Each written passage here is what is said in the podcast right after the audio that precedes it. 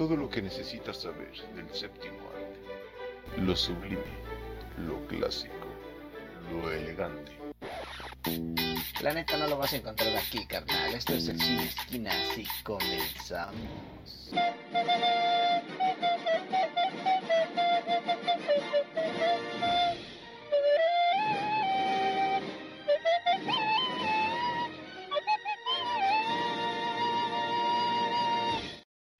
Tranza, carnavalitos? Bienvenidos a un nuevo episodio del Cine Esquinas, el programa donde hablamos de películas y damos la opinión que absolutamente nadie nos pidió.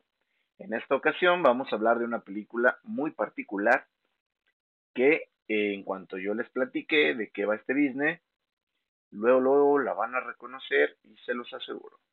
Así es que vamos a comenzar con este desmadre porque solamente pedí media hora en el ciber. Vamos a imaginarnos que somos un granjero de Kansas y junto con nuestra queridísima esposa intentamos por varios métodos tener a nuestra pequeña bendición, pero por más que lo intentamos, definitivamente no podemos, Rosa. Pero, ah, qué gran giro de los acontecimientos, una nave extraterrestre con un preciosísimo bebé adentro, producción, por favor, ponme música alienígena, eh, cae a la Tierra y ustedes deciden adoptarlo. ¿Para qué? Pues para criarlo adecuadamente, darle los mejores valores y hacerlo un terrícola ejemplar. El niño resulta que tiene superpoderes, superfuerza, visión calorífica, puede volar, puede moverse a velocidades extraordinarias. No, señores, no estamos hablando de Superman. En esta ocasión vamos a hablar de, papacito Henry Civil.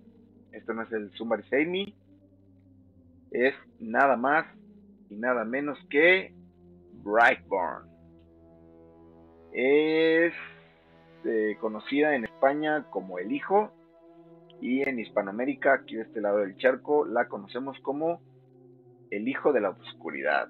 Que, qué feo nombre, pero yo no se lo puse, muchachos. Es una película estadounidense de ciencia ficción y terror del 2019, producida por Screen Gems, Stage Six Films, Troll Card Entertainment y The Age Collective y distribuida aquí por Sony Pictures Releasing. Dirigida por David Yorebesky, eh, con un guion de Mark y Brian Gunn, y está protagonizada por Elizabeth Banks y David Deman, y además de Jason Dunn, Matt Jones y Meredith Hanger. La cinta fue estrenada en los Estados Unidos el 24 de mayo del 2019 esta cosita ya va a cumplir dos años. Espero que les regalen cosas buenas. Y ya veremos si eh, envejeció bien o al Children no. Les comento rápidamente. Eh, Brightburn recibió reseñas mixtas de parte de la crítica y positivas por parte de la audiencia. En el sitio web especializado Rotten Tomatoes, que todos sabemos que es este sitio web donde generalmente todo el mundo se basa para saber si una película es buena, es mala. Eh, ahí la, la, película posee una aprobación del 56% basada en 155 reseñas, con una calificación de 5.6 de 10, muy alta para, para, la mayoría de las, de las que están por ahí, ¿no? Mientras que la parte de la audiencia tiene una aprobación de un 67%, basada en 67.000, no, en 6.780 votos, con una calificación de 3.5 de 5 les cuento de qué va este business. En el pueblo del, eh, en el pueblo granjero de Brightburn, Kansas, un niño alienígena aterriza en su nave espacial para ser encontrado por la familia Rayer, quienes adoptan al niño y lo llaman Brandon con el Se dan cuenta que con el pasar de los años, Brandon muestra habilidades que no son normales ni humanas, tales como superfuerza, resistencia extrema, habilidad de lanzar rayos de calor por los ojos, entre muchísimas más. El problema es que con el tiempo también desarrolla una inestabilidad mental que lo llevará a convertirse en la pesadilla y el horror de todo un pueblo que lo verá volverse una criatura con sed de sangre. Así es, mis amores, esta peliculona que les estoy platicando aquí tiene muchísimas similitudes con Superman. De hecho, creo que la idea era hacer un Superman malo, por eso pusimos en la publicidad que era la película el Superman malo. Así, así no las gastamos, pinche acá. Ah, producción, ya quítame la música, alguien, por favor. Eh, esta película es un tipo slasher, algo así. Eh, también les comento que es eh, entre superhéroes, terror, como que no se alcanzan a decidir. Pero sí es la parejita de. Déjenme les platico rápida y curiosamente. No, rápido y curiosamente no. Rápido y furioso, ¿no? No, claro que no. Producción, eh, ponme chistes más buenos, ¿no? En postproducción. Si se puede, por favor. Y sí, sí han fijado que de repente saco voz así como de. De. de ¿Cómo se llama? De Lolita Yala. Ya se fue.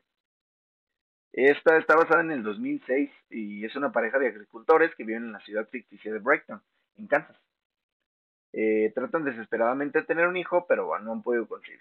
Una noche la pareja se sorprende porque un meteorito cae, cae del cielo cerca de su granja con un bebé adentro. Ambos deciden adoptarlo, lo llaman Brandon y a través de, una serie de videos se muestra la historia de Brandon, cómo va creciendo de niño, cómo va siendo feliz, llamado y mimado por sus padres. Y diez años más tarde, Brandon, o sea, Jackson A. Don, ahora de 12 años, descubre que tiene fuerza sobrehumana después de que unas extrañas voces en su cabeza le dicen que meta su mano en las cuchillas del, con la que cortan el césped. Ay, me moví. Perdón. Producción, bórrame eso, por favor. Gracias.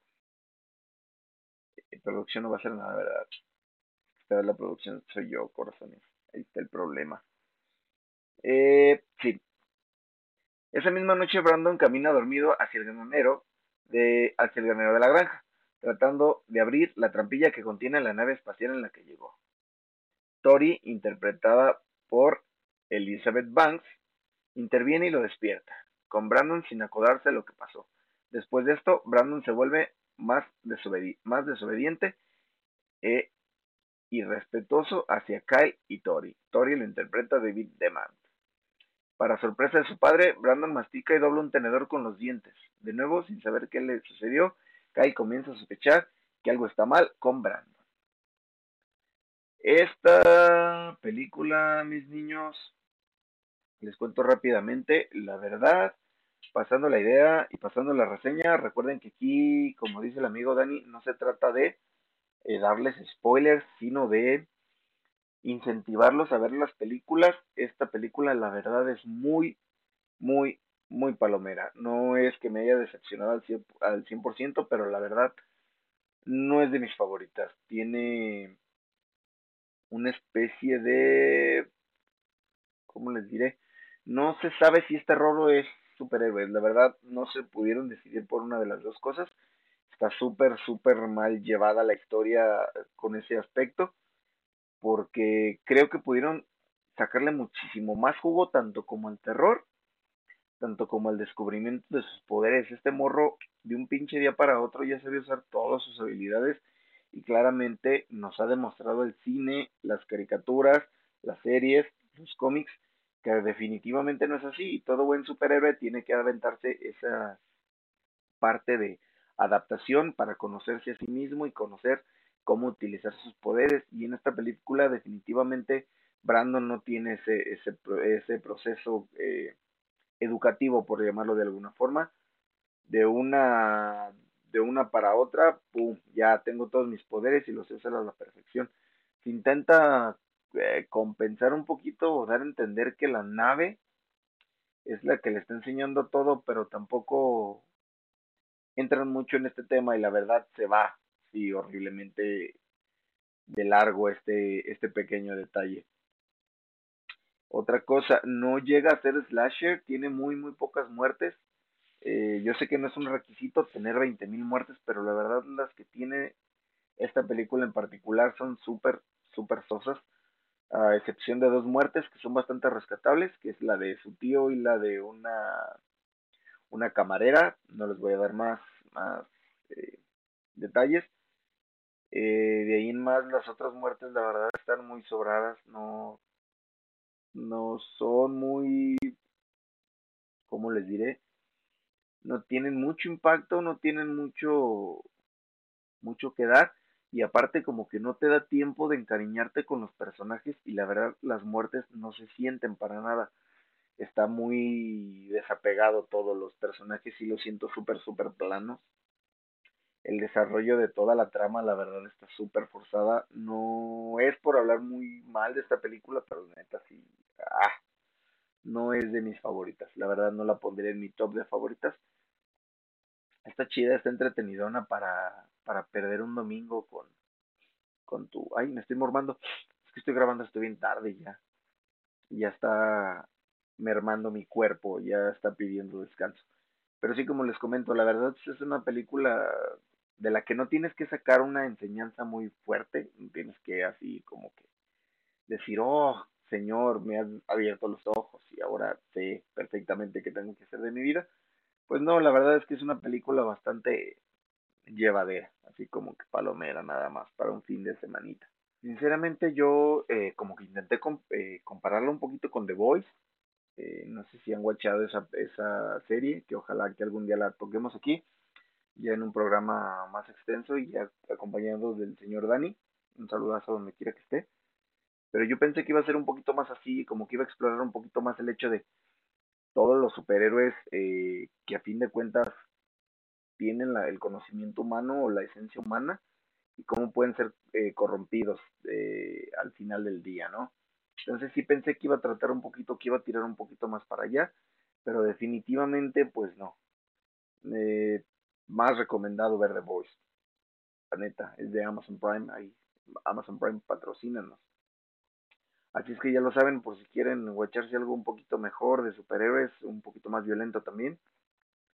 Eh, 100% recomendado que vean The Voice, la neta. Tiene partes destacables, la verdad la muerte de la camarera me impactó bastante, está muy chida. Tiene unas buenas imágenes, sí tiene cosillas acá medio medio perturbadoras. La otra muerte es la del tío, ese también me impactó mucho, ese también es una muy buena referencia, una muy buena eh, imagen de cómo me recordó bastante a, a Destino Final, Final Destination o alguna, no por cómo muere, sino por las, por las imágenes, más bien un poquito más producidas que las muertes esas que, que tuvieron después. La actuación de la, de la chamaquita, que ahorita les digo, eh, rápidamente, ¿quién es? Es Becky Warston, es Erika Connor. Ah, no sé qué eran, les estoy dando mal. Y... Eh, esto lo vamos a cortar, ¿eh? No se preocupen. Amy Hunter, como Kathleen Connor, es la hija de Erika Connor.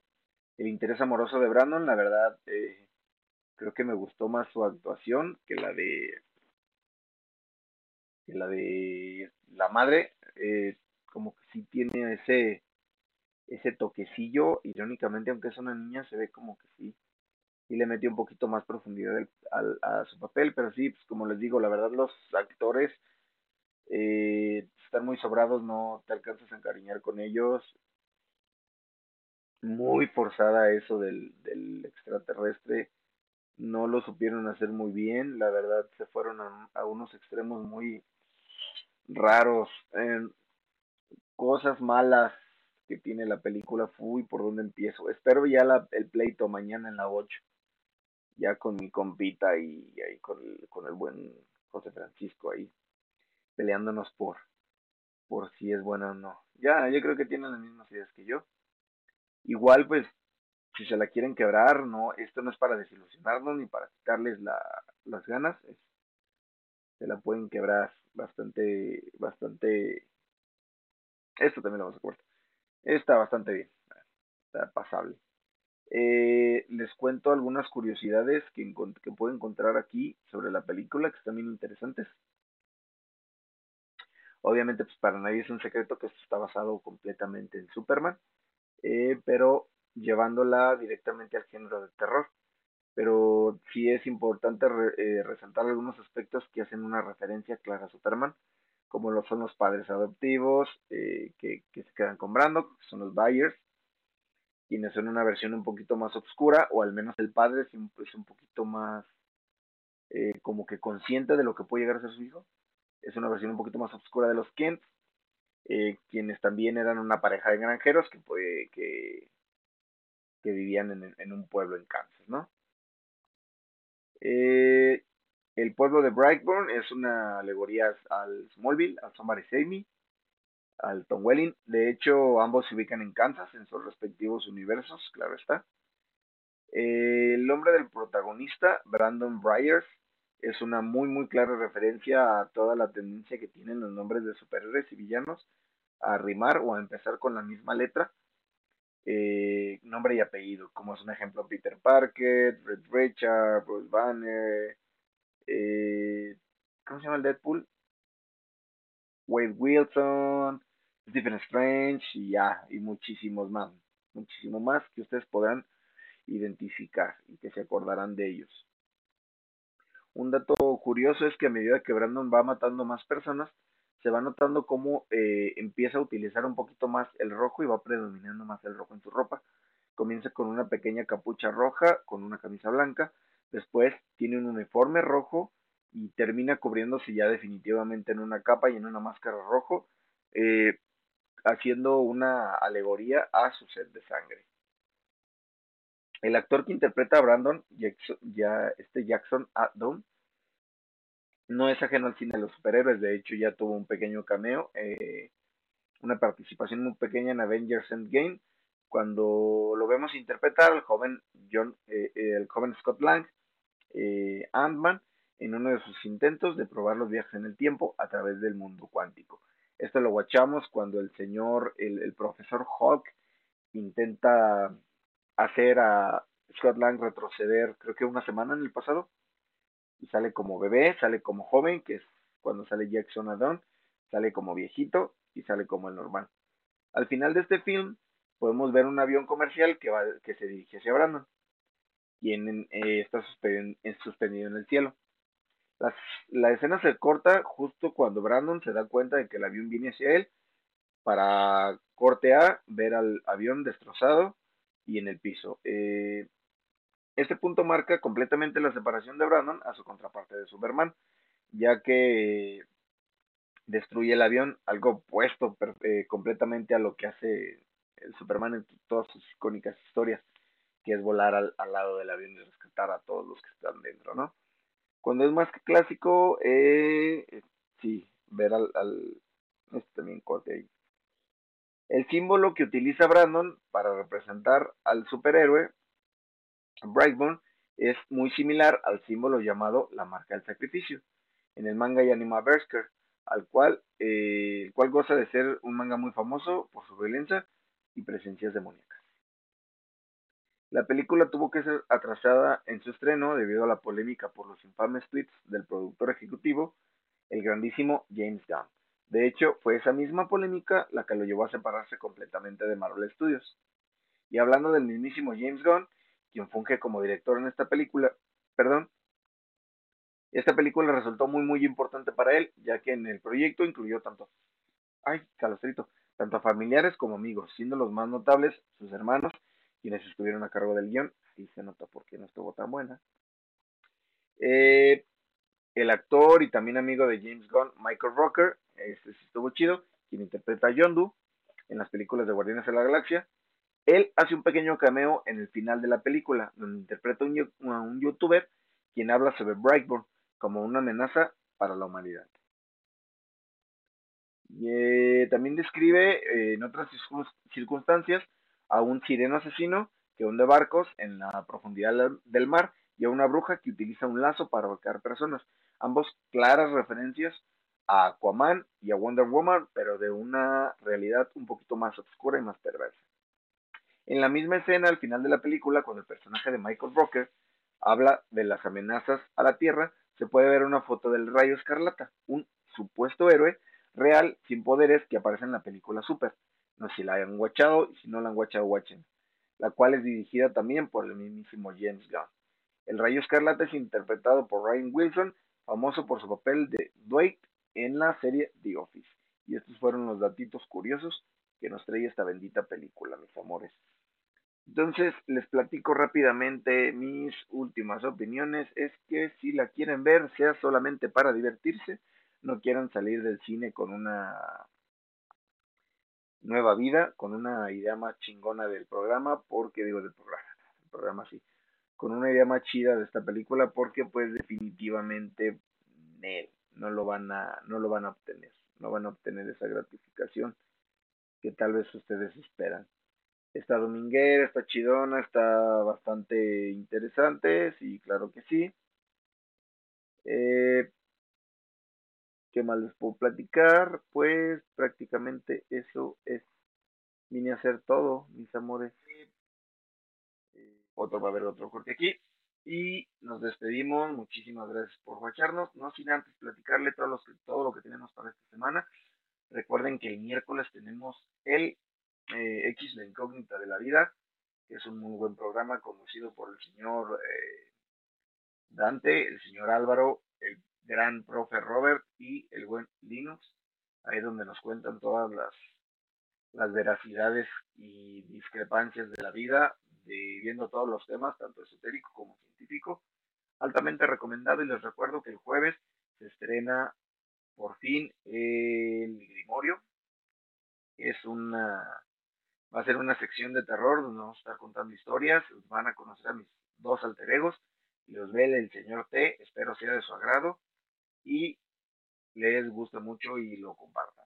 También tenemos el viernes, el antes de que cobren, espero también estén ahí presentes watchando. Próximamente vamos a estar liberando la información. La neta va a estar poca madre esa entrevista, se los recomiendo muchísimo. es un youtuber eh, y espero que estén ahí pendientes, pendientitos para el viernes. El sábado, como ya se acerca esa hermosa fecha del Día de las Madres, el Trío Monstruoso va a estar con ustedes contándoles historias de jefecitas, para que estén bien pendientes también los sabaditos. Eso ha sido todo por mi parte. Esto fue el Cine Esquinas, el lugar donde hablamos de películas y damos la opinión que nadie nos pidió. Pueden seguirme en mis redes sociales como Eddie Luna en Facebook, Eddie Luna Locutor en Twitter y Omar Luna Carpio en. También pueden seguir a Radio I2 por todas las plataformas. Recuerden regalarnos un like en YouTube. Recuerden compartirnos y enseñarle a sus amigos en Spotify. Recuerden también compartir, darle like y dejar sus comentarios aquí en Facebook. Déjenos todo lo que nos quieren, eh, nos quieran informar, peleense conmigo porque vi una reseña fea o porque no les gustó esta película. Pero déjenos un comentario, a ustedes no les cuesta nada y a nosotros nos ayuda a seguir adelante y saber qué es lo que les gusta y lo que no les gusta. También nos ayuda a posicionarnos un poquito más arriba en este business y esperamos próximamente estarles dando una mejor calidad en esta producción si ustedes nos regalan sus likes y Esto ha sido todo por mi parte. Muchísimas gracias, cinéfilos. Nos seguimos viendo y hasta el próximo martes. Gracias por escuchar Radio Ido. Recuerda seguirnos en nuestras redes sociales, Facebook e Instagram como Radio Ido.